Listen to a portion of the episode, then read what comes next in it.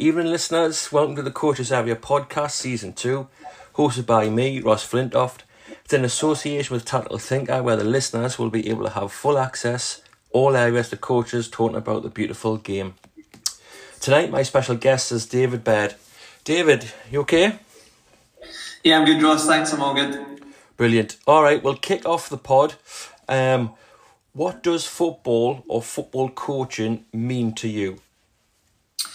Um, yeah, I mean, it, it, means everything to me. I absolutely loved football as a kid. Um, it was a great way to socialise, uh, make friends. I enjoyed it. Um, I just, I, I, I, try and bring that to as many people as possible. I try and use football um, to bring that enjoyment. Um, and I love it as a coach, but that, that's been a really long journey. You know, I've had times as a coach when it's maybe not been that enjoyable. Like sessions have been uh, frustrating, um, or like I'm not quite achieving what I want to achieve within sessions, or you know I'm driving home thinking that didn't go well today, or I'm not really enjoying it.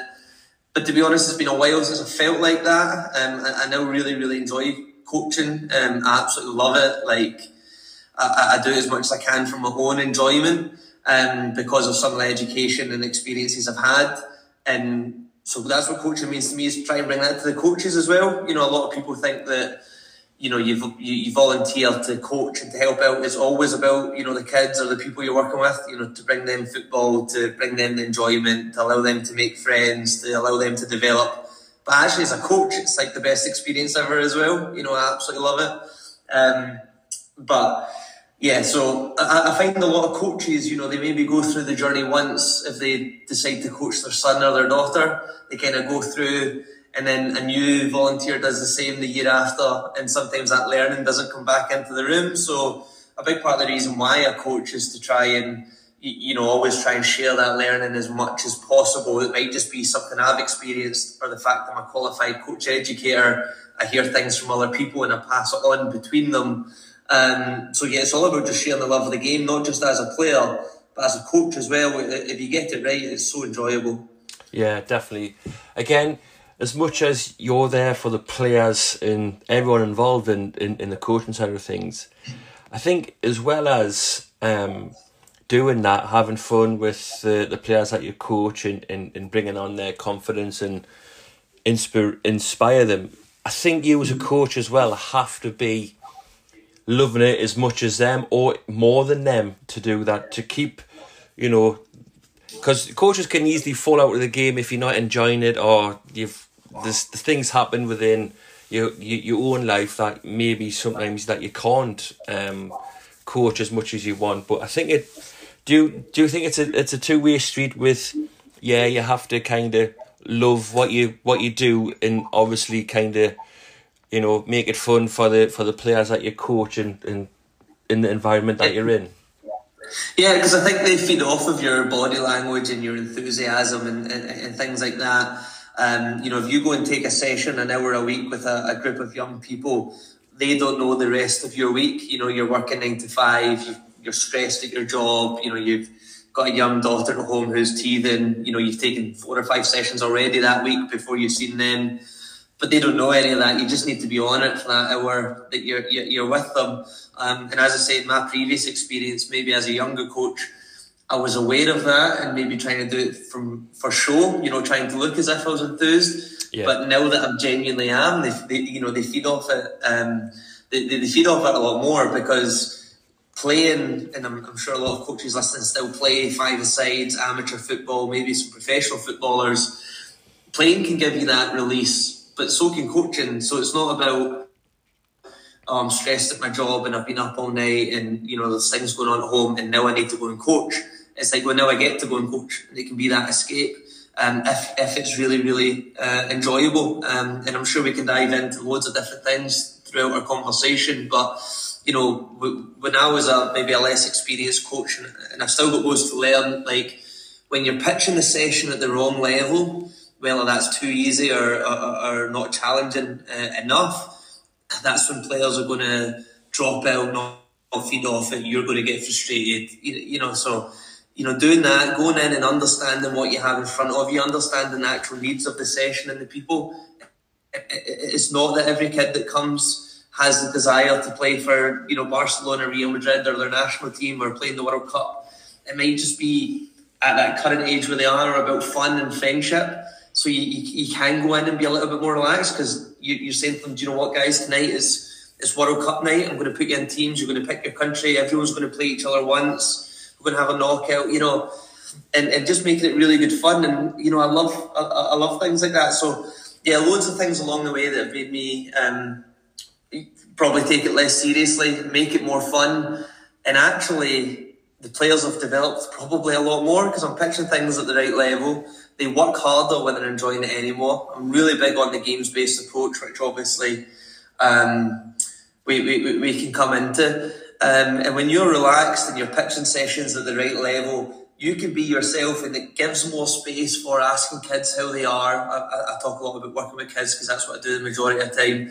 Having conversations, asking them if they watched, you know, did they see Mbappe's goal last night and how was school today and how's your brother doing and having all these conversations. And all of a sudden you're building really crucial relations that it doesn't really matter what you're doing, they're working really, really hard uh, and they're developing because you're investing in them as um, as people. So yeah, it's absolutely a, a, two way street. If the, if the coach is doing all the right things, the players are going to be doing all the right things as well.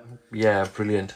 Um, what is your coaching journey to date? So where when you started to now sitting on the pod? Um, yeah, I'll, I'll, try not to take too much time on this because I've, I've, been coaching for a, a long time. You know, I did um, I did college uh, to get my HNC, my HND. That then took me into third year of university for you know sports coaching and sports development. I was really lucky that alongside my studies, uh, I was doing a bit of coaching at what was more of a kind of entertainment destination. Um, Kevin Keegan, when he retired, opened a place called Soccer Circus in Glasgow, uh, near where I live. Um, so I was coaching in there, um, and it was you know we did birthday parties, we did summer camps, we did individual technical clinics. You know, kids would come in, work on their, their shooting or their goal scoring or their defending. Um, so I had really good experience just in like the fun element. Um, you know, kids would sign up for things, they'd come along. Uh, then after that, I was lucky enough to go and coach in the Middle East for a year in, in, in Dubai. Um, and then I coached four or five years in New Jersey, uh, which was a great experience, as I'm, I'm, sure a lot of coaches are familiar with. You know, being able to go to a country where the sport's really, really growing. Uh, in this instance, uh, I went to America. Um, and it gave you an opportunity to coach every day. You know, you were coaching every night and, and taking uh, game day teams on a Saturday and Sunday. And it was such a good learning curve, you know, trying things, growing your confidence, what worked, what didn't work, um, working different age groups, different ability levels. Coaches been on before you and been on after you, so you could hang around and watch them if you had the desire to do so, which I did. I've always been really keen on learning, and coaching is just something I really enjoy. So I've always wanted to learn a little bit more about it. So I coached in America for a number of years. I moved back to um, Scotland. I moved to Edinburgh in 2016. Um, and uh, I actually, you know, moved back and got a job, um, just a, a nine to five chat job in another field that I'm really interested in, which is like behaviour change and uh, mindset. Um, essentially, you know, trying to motivate people to do what they they maybe want to do but they find difficult or they don't want to do. I, I worked in a, a program um, where it was you know people that wanted to lose weight, people that wanted to give up alcohol, people that wanted to start going to the gym, people that wanted to stop smoking or take care of their health better. And I was doing that nine to five and then coaching evenings and weekends. And the amount of stuff I learned in my day job that I took into my coaching, this element of my life could, could be a podcast on its own was so so beneficial. Uh, I, I, learned so much during my job around how instruction can really not work in some instances. You know, people don't really like being told what to do, and actually, it can be human nature to be defiant if you're telling people what to do. Um, they're just waiting for you to stop talking so they can then justify their own behaviours. They're not really taking on board, you know, some of the things you're saying, and I found that really interesting and tried to take that into my coaching in, in evenings and weekends. Um, as I say, my day job, a lot of it was about building the right environment for people to have motivations to, to change their own behaviours. Took that into my own coaching, you know, building environments, and, and, and I've, I've done a lot of work and shared a lot of stuff on this through social media and whatnot since then.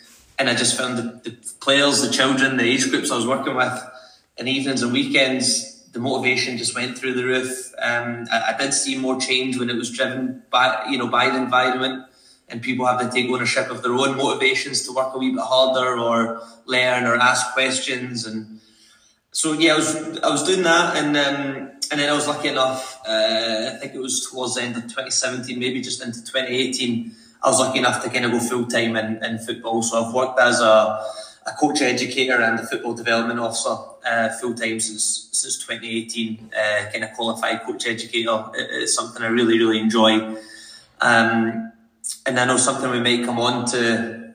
Um, I've been doing little fun games for years uh, that I now call scoreboard soccer games. It's an area of my work I'm really passionate about. Been doing them for years, and it was actually the pandemic and lockdown that gave me the space to sit down and you know I wrote a book on that concept. It's a slightly different way to coach coach people. Um, created the website and app and all that, but we can come on to that, and, and that's what that's where I am today. I'm still really passionate about raising awareness and sharing my scoreboard soccer stuff, uh, and I'm still a coach educator and a, a football development officer. Okay, it sounds like you've had an absolutely, you know, mixed, very valuable experience through when you started your journey and, and, and where you are now. Um, mm-hmm. Could you tell us more? Could you tell the listeners, sorry, uh, more about being a coach educator and what does the job entail? Yeah, a lot of it is you know sharing your own experiences, um, sharing your own you know maybe knowledge and courses that you've been on and things that you've read that maybe some volunteer coaches don't have time to do. And I, you know, I've been there and I'm still there. I still, I still volunteer coach. Um, but if you're working that nine to five um, and you've got other things going on, you've got family, whatever it may be, and you're going out in the evenings and weekends, you, you maybe just want that, you know, someone who's who's done a lot of the reading, who's done a lot of the listening to podcasts, courses, who's surrounded by the, the world 24 7 uh, as I am in my job to come with the almost like the best bits and the most important bits and filter it into you know bite size uh, size ways. So I think that's a big bit of of, co- of coach educating, um, but also just sharing best practice across the volunteers that I support, um, because I learn so much from them as well. Uh, so again, if you go to that, you know, mum or dad who's just coaching their sons or daughters team, um, and they come across a real world problem, it might be well in my role as a coach educator came across that a couple of years ago with a different volunteer, or I have someone at a different club that I'm currently talking to, and they tried this and it worked really well. Um, so it really is just you know being that support, being there for, for people that need to reach out with questions. It might be something like, you know, I want a session plan to help me try and achieve this, and, and through my experience, I can provide them one. Or I've been working on this, it's not quite working. Do you have any reason why? And as I've already alluded to, maybe I can go my experience and be like, well, maybe the children are a bit young, maybe they're not quite ready for that. Um, so yeah, it's just sharing best practice across loads of different experiences that you have. Yeah, definitely. Um, I think what you were saying before about the like the volunteer coach having a nine to five job and in in, in working full time and then mm-hmm. coach on a night time and, and, and the match maybe um, weekends. I think it's great for for someone like you to be there to support them, to tap into your knowledge. Just like you said, to you've read all the um stuff about football. You read all about all the all the sessions, what the kids really want and in, in, in need at that particular time. It's just that.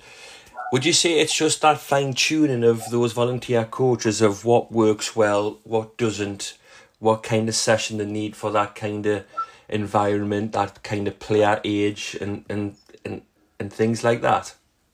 Yeah, I mean, it could be every every volunteer is a different person with different challenges, so it, it can really, really um, vary. But what you're describing there, Ross, yeah, often, often it is that. Um, often it's you know just looking through their lens of you, you know they come in and it's quite often my, my son or daughter's team needed someone to volunteer and, and they quite like football, so they've decided to do it. You know, the child's 10 years old, um, but they're thinking I can help out because, you know, they play professionally or semi-professionally or because they watch a lot of the professional game on TV and they go on and, you know, they think they can help because they can copy and paste a lot of the knowledge from there and, and then the frustration maybe comes because it's very different working with children as it is to obviously working with world-class athletes that have been doing it their whole life.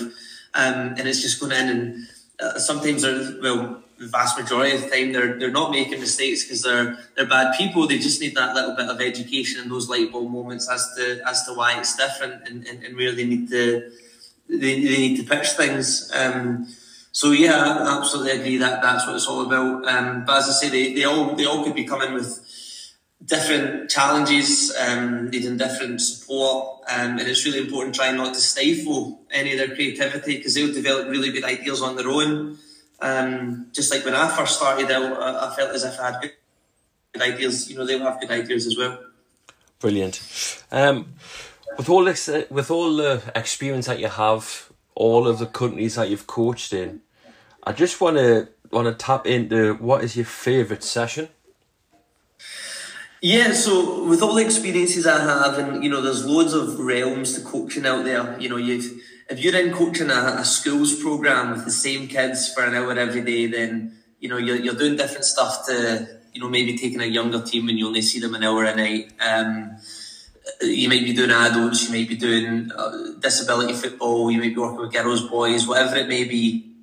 Um, there's loads of different coaching out there. The vast experience and the, the majority of the experience I have in my coaching and my coach educating is probably stereotypical with boys and girls between the age of, you know, seven and eight up to about 15 and, and 16. So it's kind of like they're first coming in and you really want to make them love the game. You want to give them all equal opportunities to develop.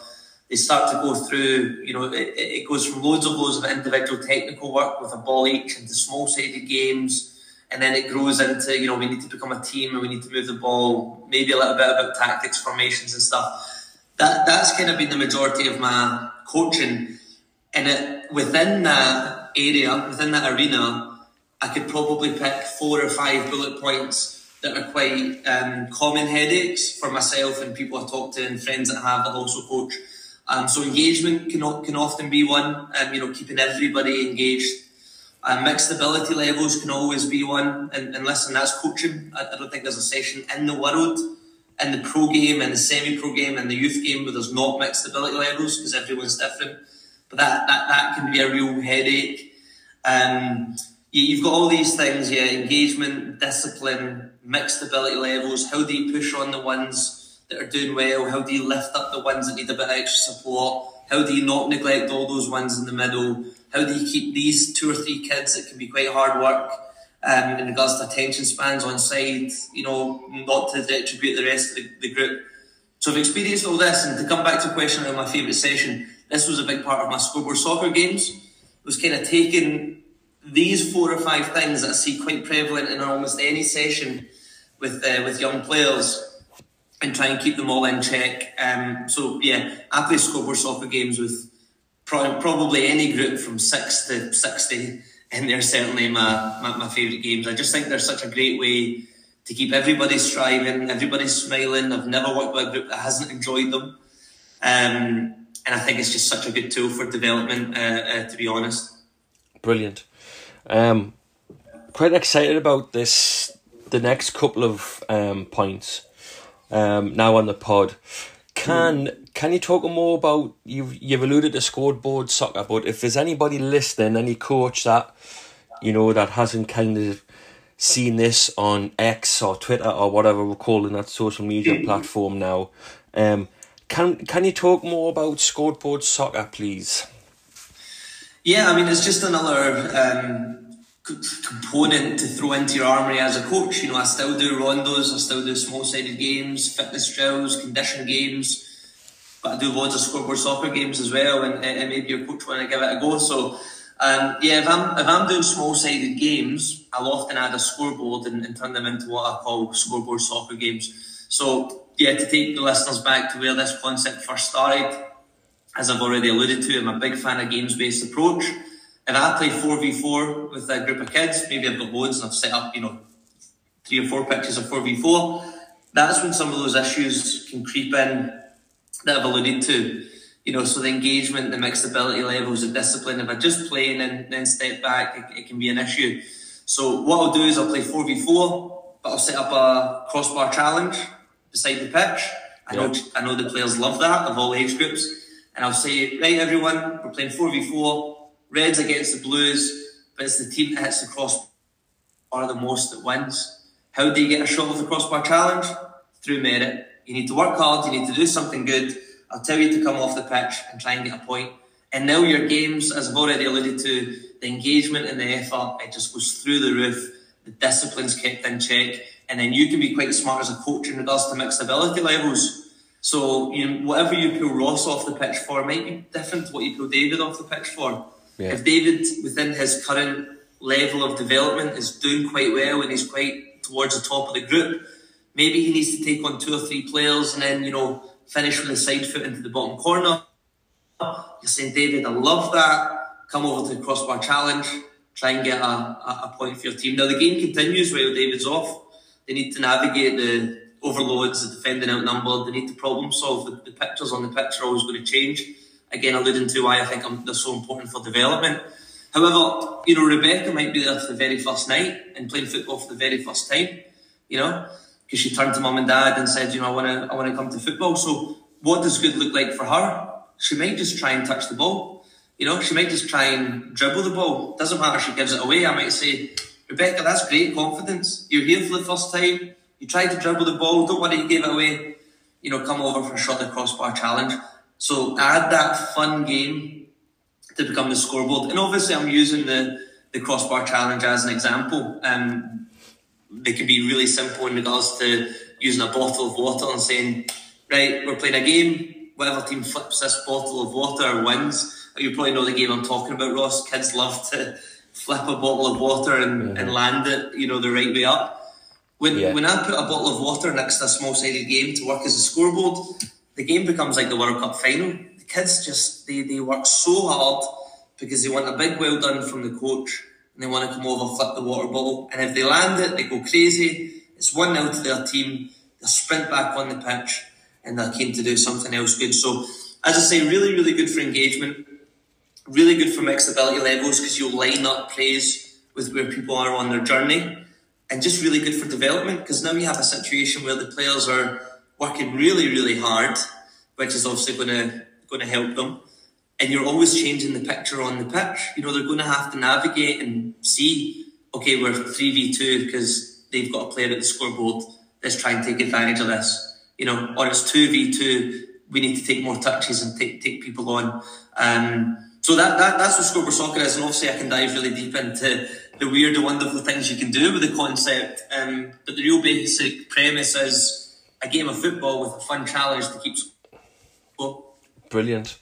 Um, could you talk more about um, the website? So I think um, when I was last on it, you had kind of um, settings for like individual or or clubs. Can what what would what would a um what does scoreboard soccer offer for clubs if they wanted to bring this into their kind of coaching philosophy, ethos, kind of curriculum um, yeah. for the clubs?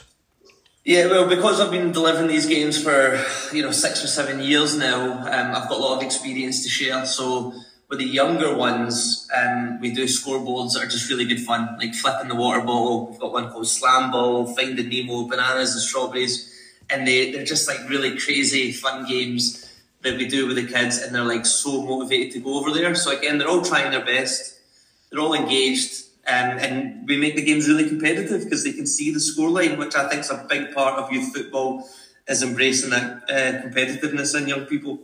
Um, so the program will, will take the clubs kind of through the age groups. You know, I'll say, okay, if your club has kind of under sixes, under sevens, under eights, scoreboard soccer is a really good introduction to the game of football because it has that that gamification. You know, you're kidifying the game a little bit as well. It's fun. It's positive every kid should get in the car and tell dad or mum, you know, the coach said well done, and I got to come over and flip the water bottle, and or I got to come over and do beat the goalie, or you know, whatever it could be. Um, but what we do with the program is we show how that can be scaled up. So when you get a little bit older, you know, we talk about including the ball at the scoreboard. We talk about throw-in challenges because throw-in is going to become part of the game. So if the scoreboard does come over take a throw in and try and knock a ball off uh, a cone, you know, if the player comes over and their back foot is off the ground and they do poor throwing technique, I'm going to work with that player at the scoreboard on their throwing technique, while the rest of my players are just benefiting from a games-based approach because they're, they're just playing. Um, so we talk about technique as they get a bit older. Um, you know, we do free kick challenges, we do juggling challenges, we do passing challenges, we do throw-in challenges. Um, but as they as they grow even more within their development, and apologies, I'm going a bit deep on this, we teach coaches of within that environment, okay, removing David momentarily is good for his individual development because he's got some positive reinforcement. He knows what he did was good, so keep giving us more of that. But now, how do we coach 4v3? Can we freeze and talk to the four? Right, before David makes this recovery run back in, this is how we want you to, or, or here's some ideas how you can make the pitch big, length, depth, you know, rotations and things to score. Or maybe work with the three on how they delay the attack until until David comes back in. So what the program offers is loads of content. Uh, you get access to all the scoreboard soccer games on scoreboardsoccer.com. Um, but also these these workshops, you know, to show coaches things like how you would create a full session plan, uh, how you would lead into scoreboard soccer. You know, if you work on something within a, a drill element, Scoreboard Soccer is going to give you a good opportunity to praise that when they try and take it into games. Um, and we also go through some some things that we don't want coaches to fall into. I won't, I won't go into this in too much detail because it's a big part of the workshops that some of your listeners might be interested in. Yeah. In Scoreboard Soccer, we never tell them what we're going to praise. You know, we never say, right, we're playing five aside, and if you do the Cruyff turn, or if you use the weaker foot, you're going to get sent to the scoreboard. Because now you've tainted all their motivations they're not doing these things because they've recognised the right moment and the right time to do it. They're doing it because an adult's told them to because it's their reward. You know, that's not problem solving, decision making, and learning when and where to perform different skills. Um, so yeah, we, we go over how to do scoreboard soccer, but we actually go over uh, how not to deliver scoreboard soccer as well. But I, I won't go into that. Take take too much time on that. Yeah, definitely. That's that's great for the club environment in the in the maybe for volunteer coaches just starting to get out and, and you know trying to coming coming from work and um working a full time job and come to come to training. That I think that's great for like the you know like the under sixes, sevens, eights. That fantastic um for for the club point of view and and with you. I think game based approach for any uh age is probably the best because all what you really want to do. Uh, I'm I'm nearly thirty six, and if. I was training now or playing for a team now, all I would want to do when I turn to training is play a game and score a goal. Yeah, yeah, absolutely, and um, and that's why we praise effort, uh, loads of different behaviours because every player is different. So, what's a good thing about scoreboard soccer is, you know, a lot of these coaches that are volunteering the six, seven, eight year olds, they're, they're wondering what to do. And loads of coaches will say, oh, small sided games are great for that age group, and they're absolutely right. But the real life headaches they might have is, is one or two players dominating the ball, uh, disengagement, and, and maybe some poor behaviour. Um, so what you, you can do is, is add that scoreboard that I've obviously spoken about. But it's great because when David's the player who's dominating the ball, dribbling by everybody and scoring, we're not stifling his creativity or, or, or, trying to bring him down to everyone else's level. We're making him know that's a really good thing. I love that you can dribble by everybody and score. Come and do this, you know, for a bonus point. And if that's beat the goalie, then he's over getting some individual shooting while um, the ball gets to be shared a little bit by some of the other kids. But, you know, if my daughter comes along to session, she's probably never going to be at this moment the girl who's going to dribble by everybody and score you know, so she should get the opportunity to work on her shooting because she, she needs it. So it might just be she makes a good pass or a good tackle or she shouts, you know, well done to one of her teammates. Anything you want to praise, it can be, you know, come to the scoreboard, try beat the goalie, and then let her get three or four shots at the at the scoreboard and grow her confidence for when she she comes back into the game. And uh, I've alluded to a point there that's really big on the club workshops. It might just be my personal philosophy as a as a coach, and you know, coaching those transferable skills as well yes, we might throw kids off for defending and passing, dribbling, shooting. But yeah, let, us talk about communication and resilience and teamwork and sportsmanship and lifting people up when they fall down and telling them unlucky when they miss and encourage them to do better next time because uh, we want those transferable skills that they need. Uh, you know, off off the pitch as well, um, and it's really good to give the kids a voice as well. You know, when you say to them, what, what kind of things could be praised, they'll tell you all the good behaviours on the pitch. You want them verbalising and vocalising that. Then they see their teammate get praised for that. You know, the amount of times I've said, Rebecca, come to the scoreboard. You, you didn't even touch the ball, but love the fact of spreading out and creating a little bit of space. Come over, get a shot of the fun challenge. And then all your young players start to just kind of spread out a little bit. Um, because it's just positive reinforcement. We're highlighting the good stuff, we're rewarding it. Um, because sometimes, unfortunately, the default mindset when working with, with kids, which is a shame, is quite a negative one. There are a lot of coaches out there that will look at what are they doing wrong, what do I need to correct, what do I need to fix. Now, listen, there's a place for that, but I would argue it just comes a little bit later. The first thing we need to do is make them absolutely love the environment, absolutely love the sport, and keep coming back. And then we can throw some speed bumps and resilience at them later on. But we, we need to burn that fire that they love the game and, and, and keep harping back to my, my passion project. I just think scoreboard soccer is a great way to do that. Because if I was eight or nine years old and the coach said we're playing small sided games, I'm already all in because I love football. But I know some of my mates would really love the scoreboard element because they might not excel on the pitch, but they might excel at the scoreboard. Um, essentially, what scoreboard soccer does is it lines up winning to effort. Whatever team, whatever individuals try their best, that's the team that's going to win. The scoreline's not going to be reflective of what kids hit puberty first, what kids currently a little bit more advanced you know, it's going to be reflective on who's trying their best. And, and obviously, hopefully, your listeners, some of them will be motivated to type scoreboardsoccer.com um, into their phones or their, their laptops uh, and have a wee look at the website, which has loads of scoreboard games, but also loads of other coaching content as well. You know, there's tag games, there's passing, dribbling, shooting practices, full session plans, loads of other stuff as well.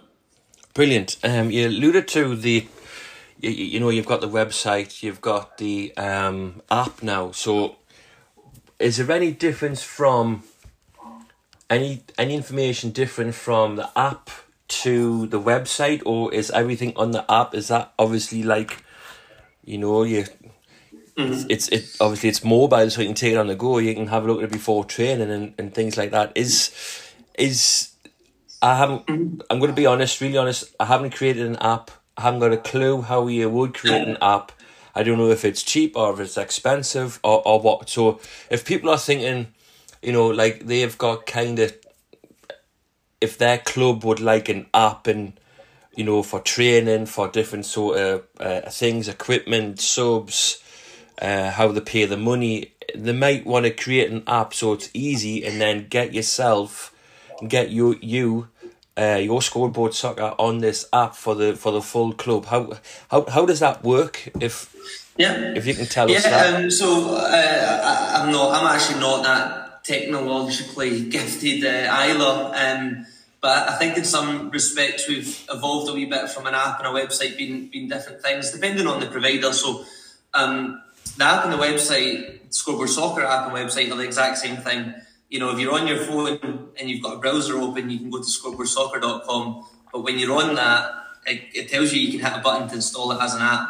So it's just got an icon on your phone next to all your other apps, and it's just quick access and it's a little bit more user friendly installing it as an app as well. It, it kind of looks good and it works really well as an app.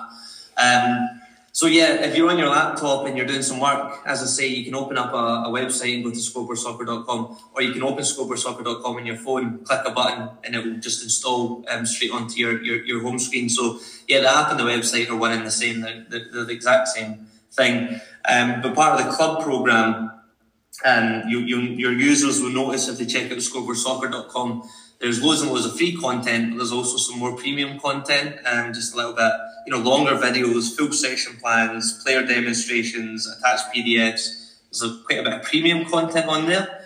The club program gives you a series of scoreboard soccer workshops, you know, just to educate your coaches on some of the things we've already uh, discussed, you know, what that is, how you roll it up, how, how you roll it to different age groups and stuff like that. But it also gives every single person at the club a premium account to scoreboardsoccer.com.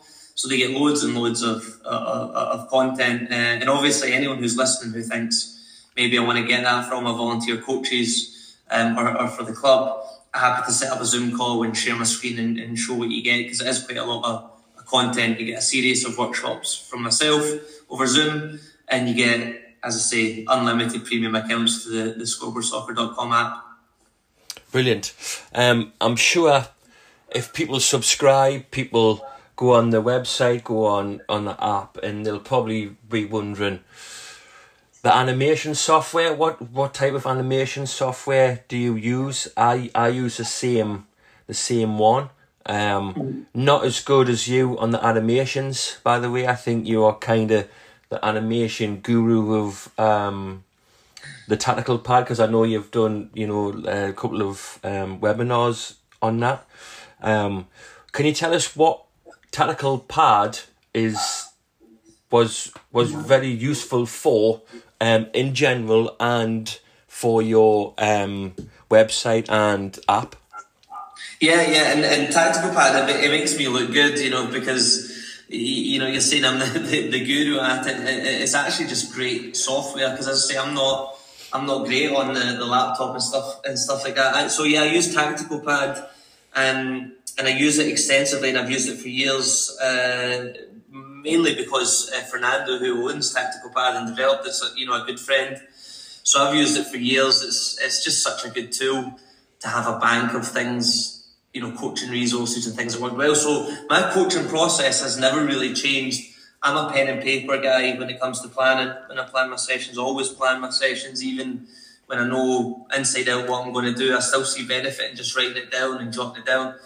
Um, and sometimes that gives me the confidence to try new things as well. So I write down my session on pen and paper. I go out and I deliver it. This is just my process. I go out and I deliver it on the pitch. I come in and on pen and paper I might edit or, or type in a few notes. And if I think it's worked quite well and I want to store that, I'll, I'll jump on Tactical Pad, that software. I'll draw it up as an animation and I'll store it in my, my files under, you know, was it a rondo? Was it a small sided game? Was it a scoreboard soccer game? Was it a uh, passing drill, whatever, and I, and I store it in there. Um, and, and obviously you and I, Ross, have, have connected over Twitter. What I'll do yeah. quite often when I've created the animation is I'll just go and share it on Twitter just to see if anyone else can take some um, some some ideas from it, you know, adapted to their own their own program. So yeah, I use Tactical Pad and I highly recommend it to anyone who's listening if you're looking for a session planner. Is it's so so easy. It, well, like anything, I probably found it tough initially. It takes a little bit of getting used to. Um, but yeah, get tactical pad on the laptop. Um, my, my biggest advice would be just to try it out. As, as Ross says, there's, as you say, Ross, there's some um, tutorials on YouTube. If you type in my name and tactical pad, it can give you some tutorials as well. But just can't can't recommend it enough. Um, as as you'll see on scoreboardsoccer.com, there's loads of animations I've created on tactical pad. I think they're a great way to um, have a little look at what's going on within the session um, and you can create PDF session plans as well on the software, which is which is great. Brilliant.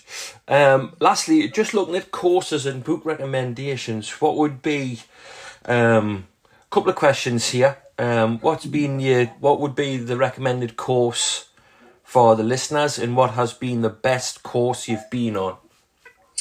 Um, I don't know if I'll be able to narrow it down to the best, but uh, I'll, I'll, I'll try. Um, before I go into other people's courses, obviously, I would say, you know, if any clubs do want to get involved in the scoreboard soccer program, I think those courses are are decent. You know, I, I, I do some webinars, I share my screen, uh, share my experience, and I'm on hand for for questions, and then you get access to loads and loads of content. So I think they're not not bad. Um, courses that I would highly recommend. Um, I, I think the youngest age groups are so so important to give them the right uh, introduction into football, um, which doesn't always look like football. You know, it's tag games, yeah. it's free play, it's hopping, skipping, jumping, throwing, catching, bouncing the ball, so they get used to the flight of the ball, the texture of the ball, how much force you need to put on it for it to move X X amount. Um, I think the youngest age groups are really, really crucial. I'm, really passionate about them. I love working with the youngest ones. So within that element, I don't know if you've checked out or not yet, Ross the play phase course from English FA is absolutely fantastic. Um, I would, and it's an e-learning course. You know, you just go on, you do it within your own time. Um, you watch a couple of videos, you click through a couple of scenarios. Sometimes on these types of courses, I can almost do them in the background because I'm quite keen to see what's going on. This one, I was pretty hooked, pretty addicted to it. You yeah. know, reading through everything, watching everything. A couple of light bulb moments for me, thought it was great. The play phase course is excellent uh, from English FA. Similar age group uh, for five to eight year old girls, the UEFA Playmakers course, which I, I, I deliver on as, as, part of my role as a coach educator, is superb. Superb. Um, and, and I make the differentiation of it being a, a, a program for girls because it can be slightly different. Yeah. Uh, coaching young girls to, to, coaching young boys, a lot of similarities, but a couple of differences as well. So, play phase course, the playmakers course. I'm, I'm talking about these courses a lot, and, and I talk about them on my stuff as well because I think we're going through a real positive culture change of understanding what sport should look like for the younger ones, understanding how important it is to develop that love for the game, how important you know motor skills are before you necessarily force the ball in at their feet. You know, hopping, skipping, jumping, changing direction is going to build crucial muscles before they even do that. Yeah. Um, I think we're getting better at things like autonomy, uh, giving kids voice and choice. Um, if anyone's listened to the Play Their Way podcast, it's absolutely excellent. Uh, I think we're getting better at understanding that the word coach has connotations. So when mums or dads or volunteers or students throw their hands up to coach, you're thinking Pep, you're thinking Klopp, you're thinking Emma Hayes, you're thinking, you know, professional coaches. Sometimes that's where your mind goes. Yeah. But actually, young ones, do they need a coach or do they need just need a facilitator of football or a facilitator of fun? Or as they're called on the play phase, captains of play, or as they're called on play leaders, uh, playmakers, play leaders. I think we're getting better at all that stuff. So sorry, I'm, I'm reiterating the courses here, but they're really, really uh, fantastic. Um, last recommendation I'll give, just because I've recently returned from the United Soccer Coaches Convention. Unbelievable experience. If anyone can get over to Chicago next year, definitely do it. It just pulls together loads of best practice from all around the world under one roof people from the professional game, the youth game, the grassroots game, volunteers, sideline behaviour courses about engaging parents, and um, you can actually achieve qualifications there. As I say, I've just returned from it, um, delivering scoreboard soccer over there. Absolutely fantastic. Um, so hopefully that's a, a couple of things. Um, but for coaches, just yeah, keep learning, keep looking at podcasts, books, courses. You can't do too much. What about uh, your book recommendations?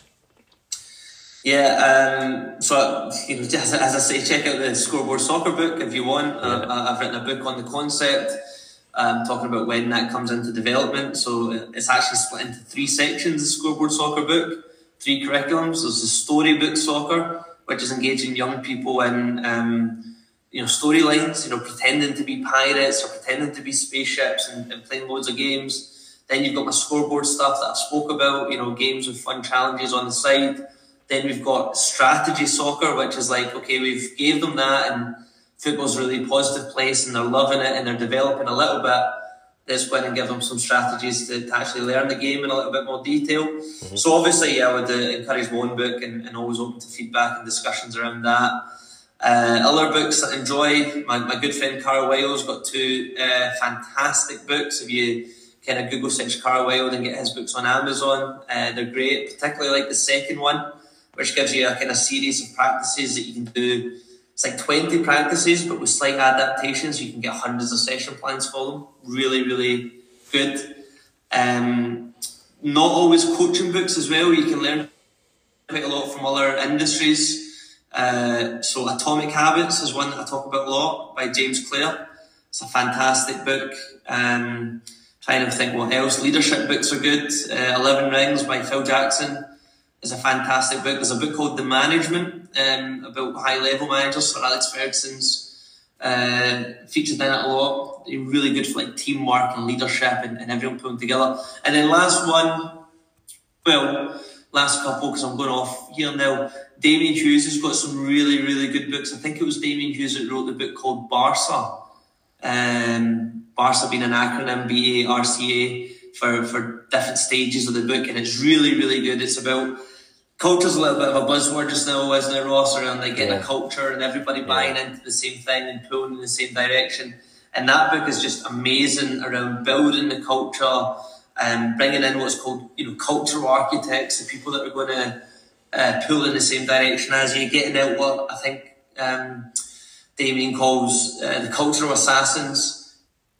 You know, and Ange Postecoglou said recently, one bad attitude is hundreds of problems. Um, yeah. So really good book on on culture. Hopefully that gives your listeners a couple. Um, but I'm always on the I'm always on the lookout for more. Uh, really important resource of learning and yeah. knowledge to, to read these books. Brilliant. Uh, so if anybody would like, you know, offer this, listening to the, the to the pod, um, and if they want to get in touch on social media, um, what social media outlets can we reach you on, David?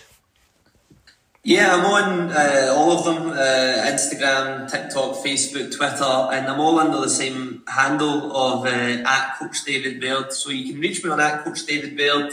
Really like to network and connect with people. So, uh, you know, send me a message and give me any feedback on this podcast or, or whatever it may be. Uh, yeah, I'm at Coach David Baird, um, and my email address is just david at scoreboardsoccer.com if anyone wants more information on the, the Scoreboard Soccer uh, programme. Brilliant. And we've got a couple of minutes left, so I'm going to ask. I know this is not part of the questions that I sent you through, but I want to ask you this question because I think it's quite um, an important one for for for what you're doing being a coach educator and you know helping, supporting, guiding volunteer coaches, youth coaches, academy coaches, semi to, to pro coaches. What does the future have in store for David Baird? Um, I don't think I'm thinking about the future too much because I'm really quite happy where I am. You know, whatever role I can have that has the biggest impact on particularly young players, um, as I've spoke about, just like making them really passionate and giving them the right uh, building blocks within the game. That that's kind of you know where I want to be. Um, that enjoyment of the game and hopefully that lifelong participation. I'm just a huge believer that if we get it right at the youngest age groups who burn a fire for football that could last a lifetime. You know, they could go play pro, or they might just, you know, play with their friends or five sides. They might be involved in the game up to walking football. They might become referees or scouts or coaches or managers.